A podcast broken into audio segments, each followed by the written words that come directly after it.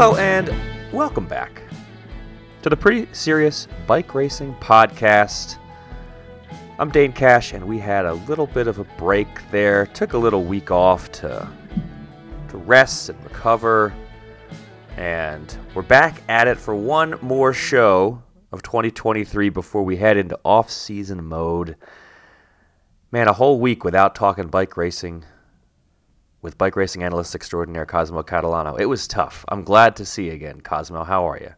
I am I am well. I made it through. I'm glad to hear that you are also well, uh, given the circumstances of your previous absence. Yeah, just a little ouchy, just some some serious soreness with me today, but Pretty serious soreness. pretty serious soreness, which is what happens when you get into a pretty serious uh, crash situation. Uh, but yeah, we're okay.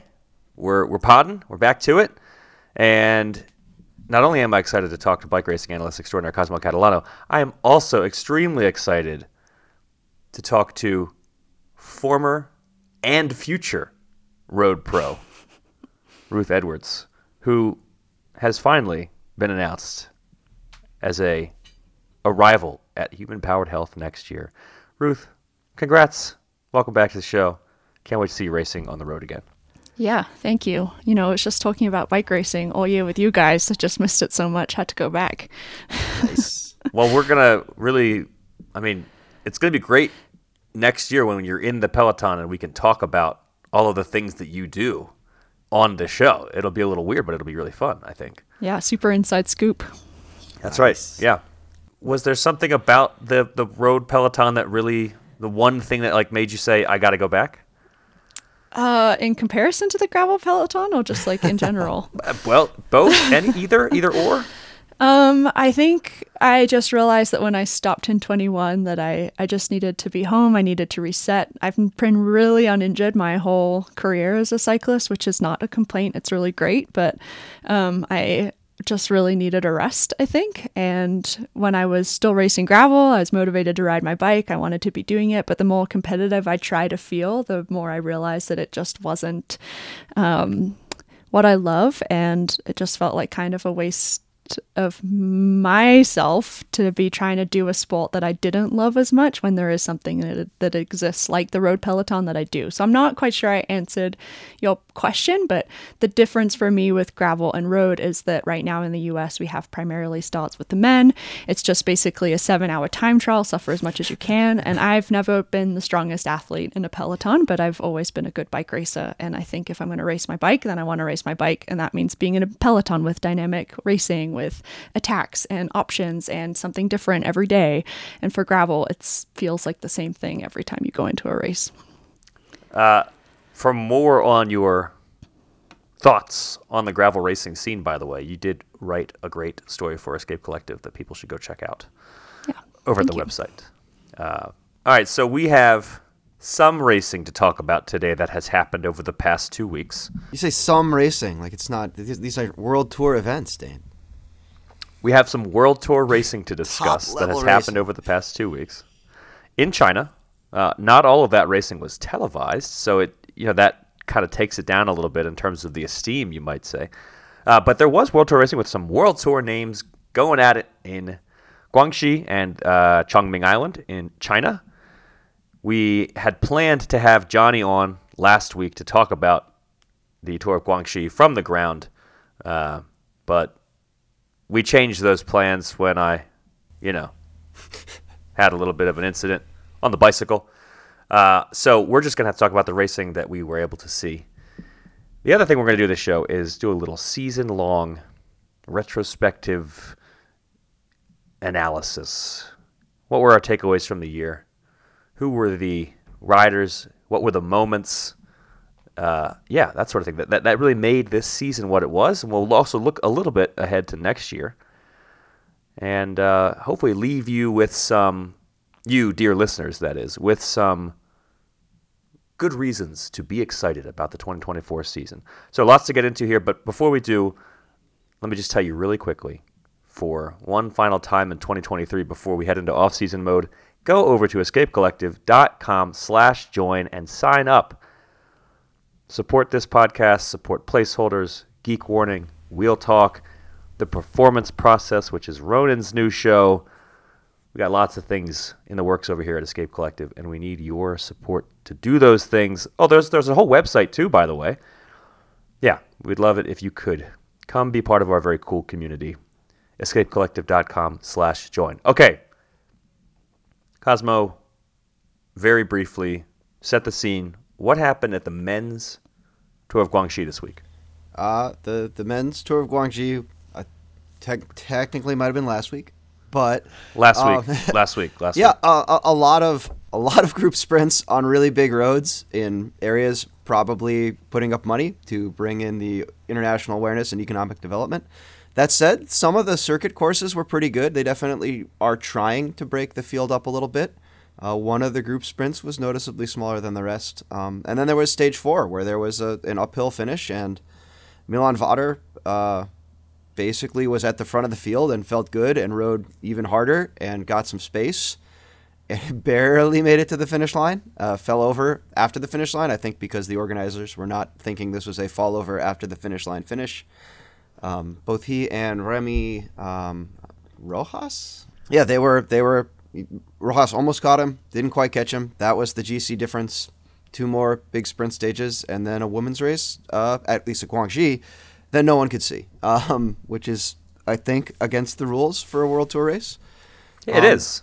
Yeah. But it was a, another win for Yumbo. Uh, you know, it was close in terms of numbers, but it didn't in terms of like seconds on GC. But there, like I said, it really was. It's still kind of there was a group sprint inevitability kind of on most of the days, and it was really hold your place, don't lose bonus seconds, don't let dangerous breaks get away. Um, but you know, it seems to be moving towards being, at least on the men's side, more of a of a um, serious attempt at a bike race. Pretty sounds bad, but I mean, there. It's just there are. I think there's kind of a history of of races just kind of getting thrown at the back of the calendar, and there's sort of like, okay, we'll put up some fencing and a finish line camera, um, and I, I, it looks sort of like someone with an eye on a good bike race, uh, wanting to have some sort of thing that wasn't you know five group sprints and a GC stage, uh, put this together. So a couple thoughts. Uh, first of all, the Tour of Guangxi is not that old, and they started this race at a pretty challenging time to hold an international sporting event in China. Uh, COVID happened very early in the existence of this race uh, as a sort of planned entity. And yeah, as you say, I think this year, if you just look at the start list and in general the race outcome on the men's side at least, what you see is a pretty World Tour caliber uh, stage race at the end of the season. You know, you're not getting all of the big names, but the the race saw a number of very talented sprinters taking the sprint stages. This was not, you know, the the fourth tier guys. Olav Kooij is a very good rider. So yeah, lots lots to talk about there in terms of this race. I think really stepping up finally on the men's side. On the women's side, no live coverage. Also, there was the tour of Chongming Island going on at the same time, and we'll get to that in a second. I just kind of want to point that out that we're we're going to jump over there after the tour of Guangxi because the women had a whole stage race going on as well, uh, also in China, although extremely far away from Guangxi. By the way, I don't. I mean, I think if you just assume, oh, races in China easy to get from one place to the other, good good time to do it. You know, when you've got another one going on like Quebec and Montreal, how you have an easy transfer. That's just a short short bus ride. It's actually like It's big. it's a long way. Yeah. From from one from one race to the other. Anyway, Guangxi. I was very impressed with the sprinting of Olav Kooij, who I think has this season has very much entered that conversation of top sprinters. And he has done so generally in smaller races, so it's it's going to take some time. I think racing at the higher caliber events, the Grand Tours, before we can really say just how good he is. He has yet to do a Grand Tour in his career, but he has been very consistent getting wins. He yeah, at the Tour of Britain, as, as anyone will recall who watched that race, he won four straight stages, and that sort of consistency is hard to do eh, for anybody, but particularly for a 22 year old. Uh, he actually he just turned 22, so he was winning. Yeah, actually, he won all of the stages uh, at, at Britain, and he won one of his two stages at Guangxi uh, as a 21 year old, and then he took another one on his birthday when he turned 22. So that kind of consistency is really hard to achieve. And I was extremely impressed by that. And, you know, I'm sure there will be some questions over at Jumbo Visma about how to juggle this young man's sprinting aspirations when that team has, I'm sure oh, just fine. a few. They've, they've done a great job of balancing everyone's ambitions this year. Certainly, the lack of sponsor pressure will make it easier. Yeah, hopefully, uh, hopefully Mr. Kooij will get his opportunities. But, you know, they do have some, they have some J- GC talents. So uh, we'll see how that goes. Any other, uh, you know, big things that stood out to you guys from, from Guangxi? I mean, Viviani won her big race, which is. Convincingly, First, considering first time how in a long time. I honestly didn't pay that much attention to this race, but I saw that he'd won, and I was like pretty excited. And then I saw Jumbo Visma won, and I was like, uh, yeah, okay, they're winning everything. But yeah, I mean, I think I've been a fan of him for a long time, so it's just I, I didn't know it'd been four years actually. I think I read that online somewhere since he'd won a World Tour race, so thought that was cool to see. He's still alive, winning a little bit now, I guess. his signing with Ineos was actually really great for both parties because they're not going to give him a ton of support in the big races, and he probably doesn't merit it. But he gets to go to races like Guangxi and get a World Tour win for the first time in four years. Good for him. Elia Viviani, Cosmo, we had a conversation with him like five years ago. I was gonna say, I, I feel like he's you know sort of a friend of the pod or friend of the Yeah, like anybody pod. who came on our previous show relatively early in our careers as podcasters, I have I have some affinity for. So thanks, Elia. Congrats on the win. He basically hadn't won anything since. The, I mean, he it hadn't been long after that appearance that he went into his winning drought. So good for him. Uh, you know, he's got Olympic aspirations, so he's, he's got other things on his mind, but he was able to take that win. Uh, Milan Vader also, I mean, I think we should probably give a shout out to the guy who won the bike race, the overall. Milan Vader is not a young rider. He's 27. He has been in and around, uh, you know, the athletic scene for a little while now, but he really came into his own basically in the last few months. I mean, he was on the podium with Tour Slovakia, and yeah, Guangxi. I mean, he really only needed to do really, really well on one stage at Guangxi because there was only one GC stage, as you as you pointed out. He uh, he made it over the line, and that's all he needed to do. It didn't really matter if he fell off his bike right after that. Uh, but yeah, good good on you, Milan Vader, and uh, the final World Tour GC win of the year.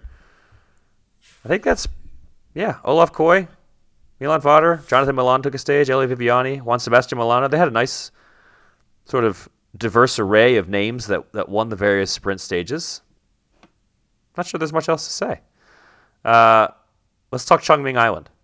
What happened at Chongming Island? It was sort of like an earlier version of the Tour of Guangxi, where they had a whole lot of big, wide roads and group sprint finishes. Uh, the entire GC was determined on bonus seconds based on positioning in the sprint. Um, did pass the leader's jersey around between the three stages, but it was sort of decided by uh, bad positioning and Chiara Consoni being super consistent. Um, and and taking the taking the win on on bonus time. Um, and she's been consistent. So rock on.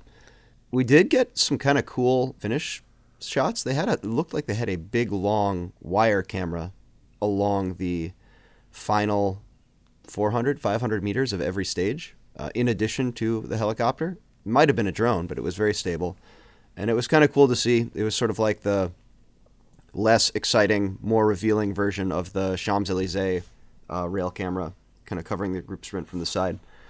Um, I'm just wondering if they're practicing new tech, or or, or they're just like, hey, we we need to find some way to make this this more compelling. Uh, it did seem like some of their finish line, traditional finish line shots, especially the straight on camera, were not perfectly aligned. There were some like. I think stage one particularly, there was like an immediate cut right after the bike throw to another shot that made it also unclear who had won, but they, they eventually sorted it out. Ruth, I was going to ask if you've done like kind of one of these sort of brand wet behind the ears brand new races and is there sort of a you can kind of can you sort of feel the organizers adapting to putting on bike races or like what's it like Hmm, I have to think about that for a second. A brand new race. The first thing that's coming to mind when, was when I did Tour Britain, I think, and when it, what was the first year it happened, like 2013 or 14 maybe. I don't remember a long time. The first time they did it, but uh, they did such an amazing job. And I think I was so happy just to be back in England that I don't remember it being a bad time. But we didn't have rules like, you know, you have to have TV coverage or there was there were a lot less rules in the last five years alone. I think the progress progression in um, women's cycling has been so massive that it's hard to even compare a new race ten years ago to now or even eight years ago or whatever. Um, and then since then, I'm not sure because the biggest, newest ones are like, yeah, the Tour de France Femme or something like that. But even I think going back to do the Giro next year is going to feel like a new race because that race has been a bit poorly run in the past, but that's not. It's not been a new race, but it doesn't mean it was run well. It doesn't mean we had TV coverage. It doesn't mean that I didn't uh, spend a night with six teammates in one hotel room. Like those things Sounds all lovely. happened despite it being, you know, like a long history race. So We'll have to check it next year when you add more new races to your list. I, I am actually really curious about what the uh, women's Giro looks like on the inside, following one the Tour de France Femme, which seems to be as pr- produced as as highly as the men's Tour de France. Uh, like the RCS kind of seeing that and being like, you know, we have this this Giro thing. We could uh, could maybe make that happen here. too. Hopefully. yeah, for sure. I'm excited to see it. Yeah. Um, Chiara Consoni, I believe this is her first ever GC win, which, I you know, it's nice to have every now and then a stage race that uh, can be won by the riders that aren't exactly stage racing specialists. Yeah, I mean, any other big takeaways from this race? I I think cycling should push for narrower roads and sharper corners, at least somewhere near the finish. I think we say may actually maybe saw more of it in the in some of the men's Guangxi stages, but there's just a lot of, you know, just pedal up around the outside and then get back in the group, and it kind of results in these bumper car scenarios. Whereas with a on you know an ancient European road from the 1400s with nonsense corners, it's super narrow like your position is really determined by by bike handling by pack sense versus your ability to not crash and pedal really hard and then recover in a short period of time If they narrow the roads, though, how will we Americans win races? I i don't believe we had any us winners at either of these events however That's at good the point, yeah. definitely ancient roaded Paris-Tours there was a us winner so Good point. also, Ruth's going to be in the peloton next year, so everything's going to change. all right Uh, All right, right after Chongming Island, women's world tour calendar ended at the Tour of Guangxi, which is a one-day race on the women's side. We did not get a chance to watch the race, so there's only so much that we can say about it. But a human-powered health rider won the race. So first of all, congrats Daria Pikulik, Polish rider, 26 years old. Chiara Consoni was second, so she had a heck of a week Very consistent. China. Very consistent. And Mia Griffin of Israel Premier Tech Roland took the third spot on the podium. And basically, if you look at her results this season, through September, she had not finished many races. Uh, and she's had a bit of a bit of a strong turn since then. Good for her, Irish rider Mia Griffin. Uh, but yeah, I mean, what else can we really say of the fact that it wasn't televised? That's that shouldn't ever be the big story of the race, but also it needs to be so that organizers kind of can't just get away with it. it's it's hard to talk about what you can't see. You know, it's it's very strange to kind of go back and read old bike race reports from before, even when like the final thirty minutes of a of a top men's race was televised, and it's like there are reporters talking about the whole previous six hours, and it's sort of like you look at the things that you see in the, the you know the grainy old footage on YouTube, and you look at the things they wrote about the final thirty minutes, and you're like, some of it is debatably not correct and you kind of have to wonder like what happened in that previous time where all we have to go on is you know a handful of writers especially if you only read english um, saying what was going on so Yeah. I, I think it's really critical for bike racing to thrive to have that footage that everyone can see and have opinions about and, and, and learn from and i don't know it's, if it's you can't you can't watch what you can't watch so Yeah, and it's a rule, right? Like that's supposed to have it. That's and there's a reason why that rule exists for many of the reasons you just said. Also, a lot of these races, uh, well, okay, the, the races that have traditionally been tacked on late in the season tend to have a lot of UCI involvement.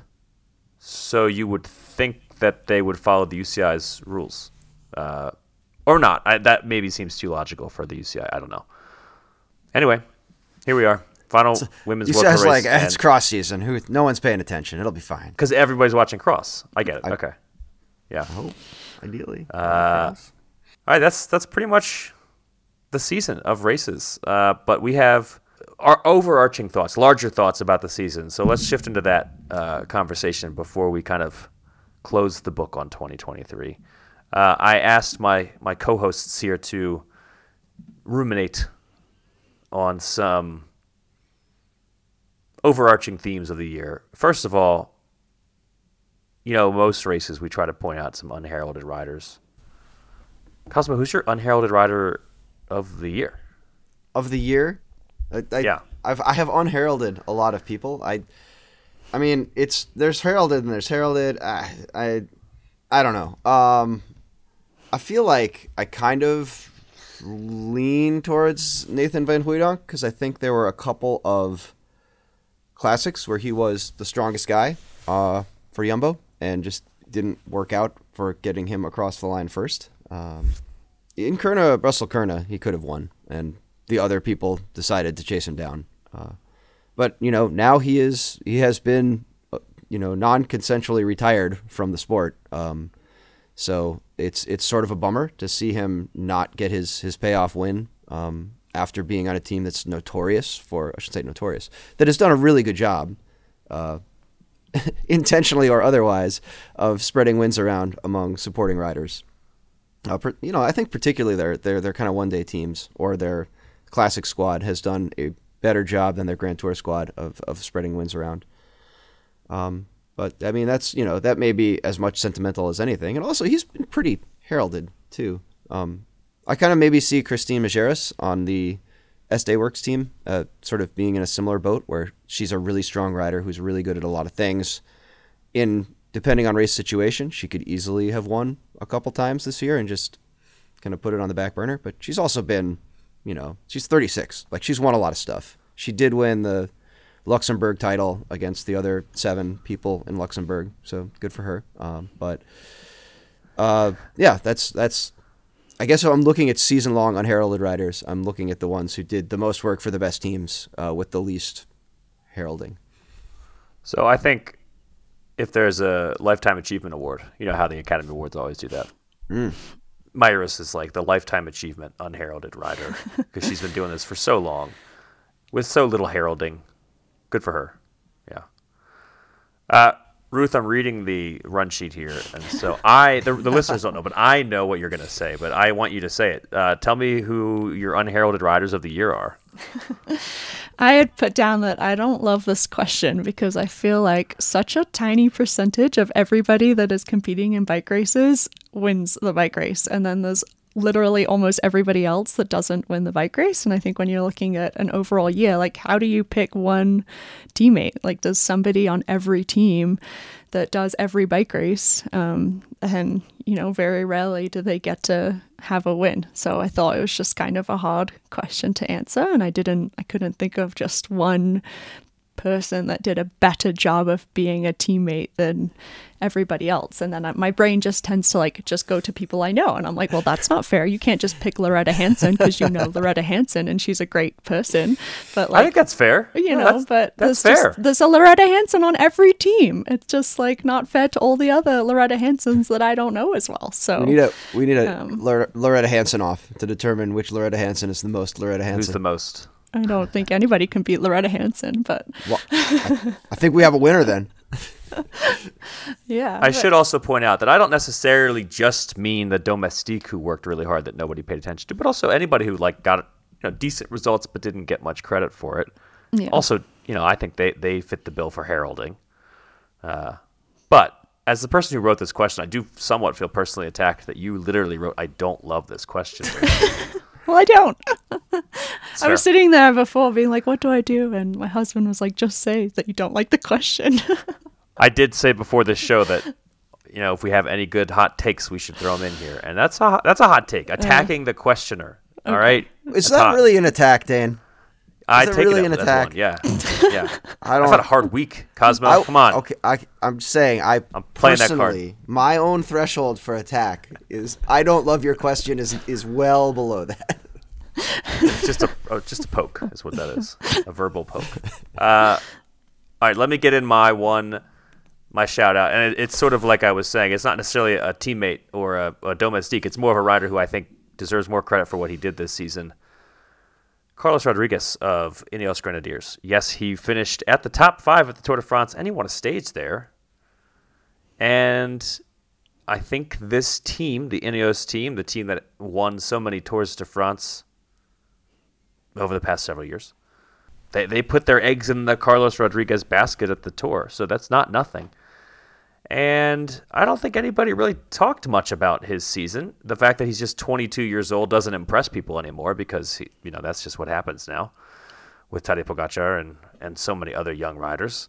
Uh, but he was a heck of a consistent climber all year. He was in the top 10 at uh, Lombardy at the end of the year, and I think at just 22 years old, in most other seasons before the rise of Tadej Pogacar and these and all these young 22, 23 year olds who are you know crushing, we would talk about Carlos Rodriguez's future a lot more than I think was done this year. When instead, a lot of the conversation was about what the heck is going on at his team. And again, this sort of a team dynamic of if he's on another team, I think people are more excited about a fifth place finish at the Tour de France from a 22 year old. But it's Ineos, so it's more like, wow, that's it.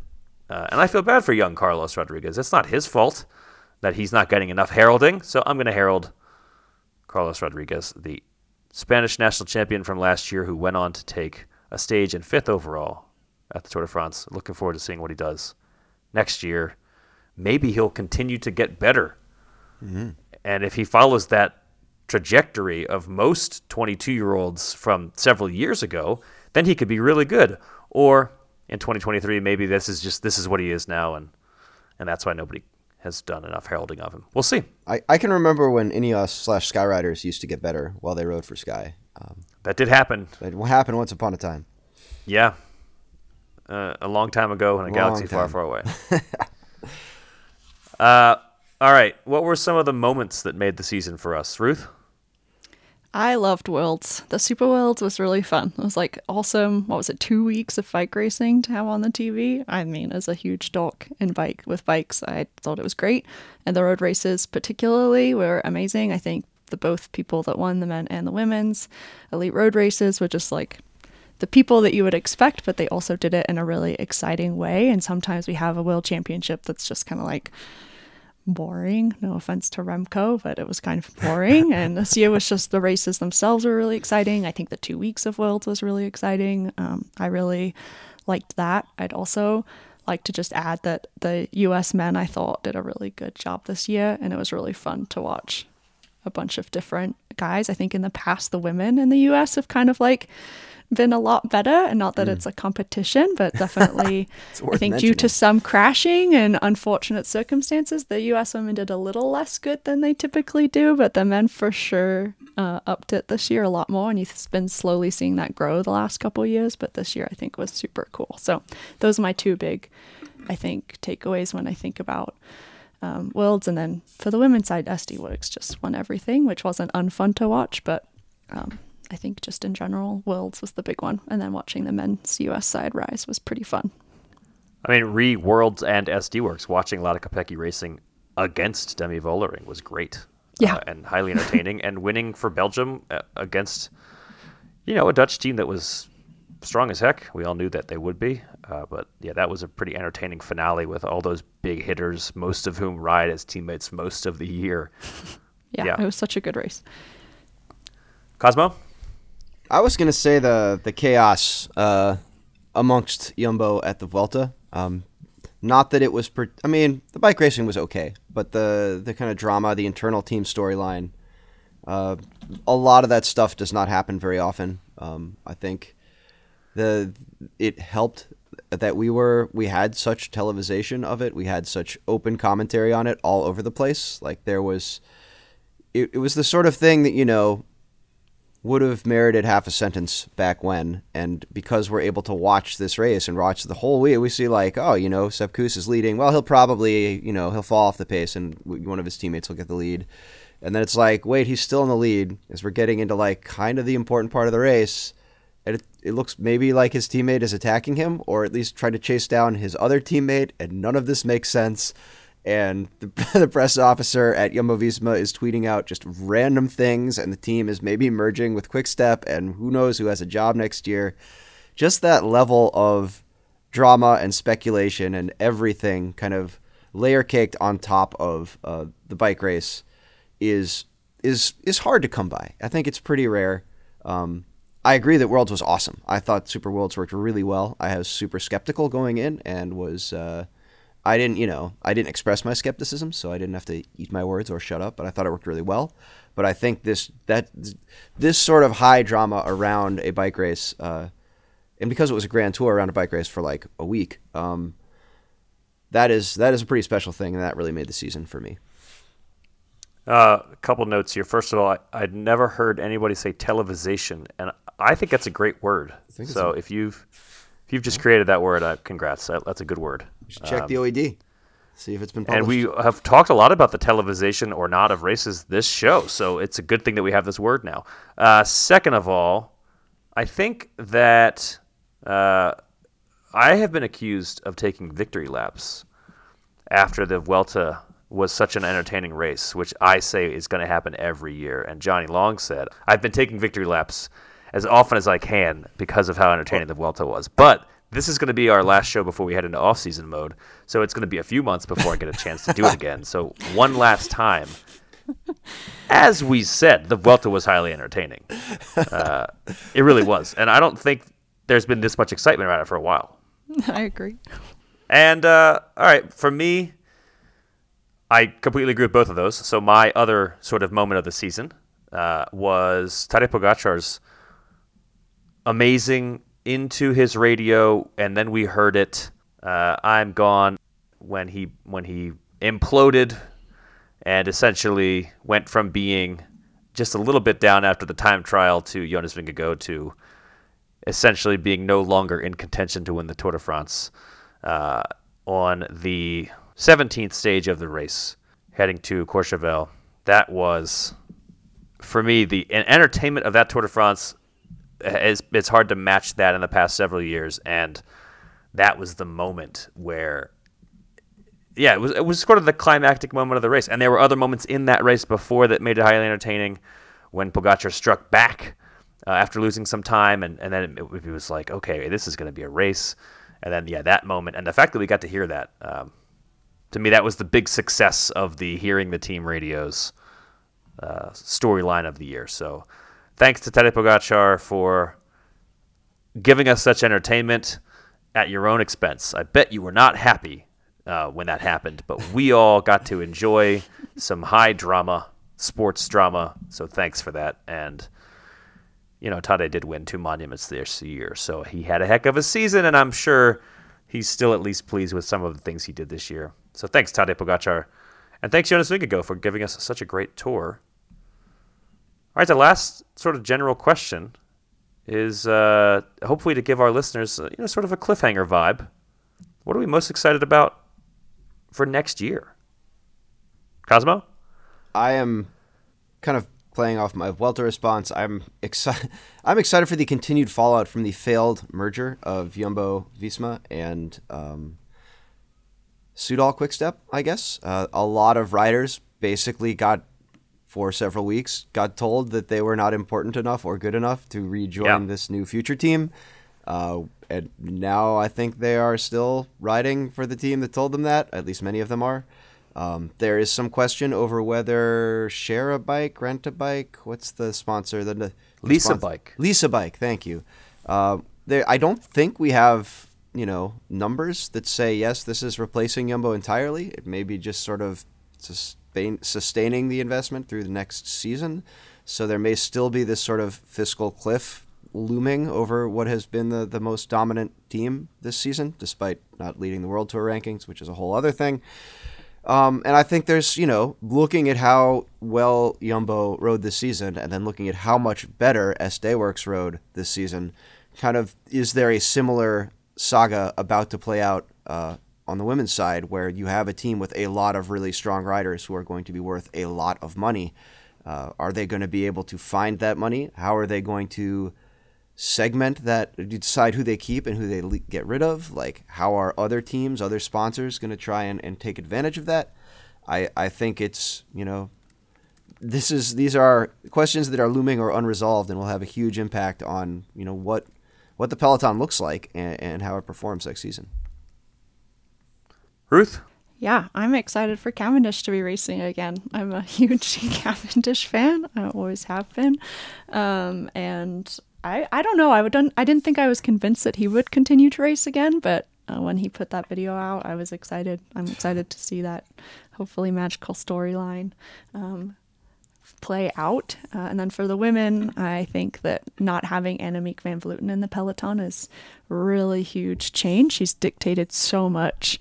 I think a little less in the last two years since I've stopped racing, but um, as someone who quit racing when she was still so so dominant over everything in 21 it just seemed like she would attack and everyone was just waiting to see what she would do and to go i guess i'll be i'll be back racing then now and she won't be there and i just think it's going to be really exciting to see how that changes and maybe it won't change as much because she's not been quite as dominant this year but she still won a lot of bike races and she was still never someone you could forget about and just a huge name kind of like when Van der left, right? Like so much changed. And it's just going to be exciting to see how Movistar race, how Liane Lippert kind of um, gets to race after after not having to be as much of a domestique anymore. So, yeah, th- that that primarily on the women's side, I think. I think it's a great example of how dominant she has been when she wins the Giro and the Vuelta. And yet, you're right, she still wasn't as good maybe as she has been recently. That's how good she was for so long. And I think it's going to be a big yeah, it'll be it'll be just a different Peloton without her. I uh, I do hope that people took lessons from the P break attack at the at the Vuelta, and we see more more cutthroat attempts to shake up uh, SD Worx, assuming they are as dominant next year as they were this year. Um, I, you know, it is not fair. It is not nice. It is not friendly. But like, it's bike racing, and it I think it made for pretty good bike racing. I thought the finale of that race with the fog and the mountains, and Annemiek getting dropped all that was just outstanding, and it was outstanding because she very uncouthly attacked a P break a few days earlier. Is it Carlton Kirby who always says all's fair in love, war, and sprinting? I think you can just kind of extend that to bike racing in general. Love, war, and bike racing. Yeah. Fair. Uh, I am very excited for on the women's side. I don't want to belabor the SD Worx point, but look, they finished I mean, they have basically four of the top five ranked riders this year. I really want to see more Kopecky Vollering uh, battles, and I think we might get that with Kopecky wearing the world champion's jersey, racing so well at the Tour de France, which is something that we didn't expect. Uh, I am very intrigued as to how this team is going to juggle these two super talents. They've done very well so far over the many years that they have had so many talented riders, but I think this is I don't want to say it's uncharted territory for them, but they haven't had two riders of this caliber at this peak ability head to head in certain races where I think they're going to be potentially vying for both of them vying for results. We saw a little bit of it at Strade, and then they managed to kind of bury the hatchet a little bit. But uh, I think we might get more of that next year, and it's it's going to be entertaining to say the least. Uh, so yeah, that'll be that'll be great if any of them, that is, can beat Ruth Edwards as she returns to the pro peloton. On the men's side, uh, I would love to know here in October uh, how Tadej Pogacar is going to bounce back and maybe if he's going to change anything about his season, if he's just going to keep doing what he's doing and race those one days, even though you know Jonas Vingegaard is over there just locked in for the Tour de France. Uh, I think the the Tadej Pogacar show will continue, and I think we are very lucky as fans to be able to see everything that he gets to that he does, uh, while also trying to target the Tour de France. It's just something that we have not seen in a very long time. Uh, you got a little bit of that from Vincenzo Nibali in, over the course of his career, but not really the year that he actually won the Tour de France. And other than him, that's just not something you see. Uh, we, we have not really seen that from anybody until Tadej Pogacar for like a decade or two. So I am very much looking forward to seeing whether Tadej Pogacar will still be targeting the Tour of Flanders type races. And if so, how can he manage to take on the Jumbo Visma juggernaut at the Tour de France? Cliffhanger. We'll see. I think that's it for us today and for the Pretty Serious Bike Racing podcast in the 2023 season. Fortunately, I mean, it's not that long until racing starts again, so you won't have to go that long without hearing us. You already made it, you know, this this two week little break unplanned that we took here. Uh, so you can probably make it through the off season, dear listeners. And in the meantime, you will still have plenty of placeholders action to talk bike racing, plenty of wheel talk, plenty of geek warning, performance process, and of course everything over at escapecollective.com. Ruth, this is the last time we're going to do a podcast with you where you're a former road pro and current gravel pro. so, best of luck to you as you embark on a new slash old career path. Yeah, thank you so much. I'm excited. 2023 was a great year for bike racing, and I'm excited to be part of it for 2024.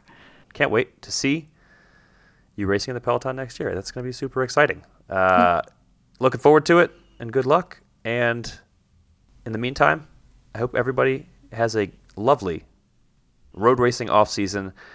Remember that you can watch cyclocross. I have to say that Thank uh, you. because Cosmo's here. No, and it's good. Cyclocross Yeah. is so fun. The racing Yep. this weekend was good. Watch it. Does Kaylee still listen? Kaylee, did you hear that? Good question. All right, enjoy the off season, everybody. We'll be back in 2024. Thanks so much for listening. I had a blast. Did you guys have a blast this year? I hope you did. yeah. If you didn't, I'm going to edit it out anyway. Well, I Such said yeah year. already. So yeah, good. Okay. All right. Have a good one. Be safe. And until next time, this has been the Pretty Serious Bike Racing Podcast.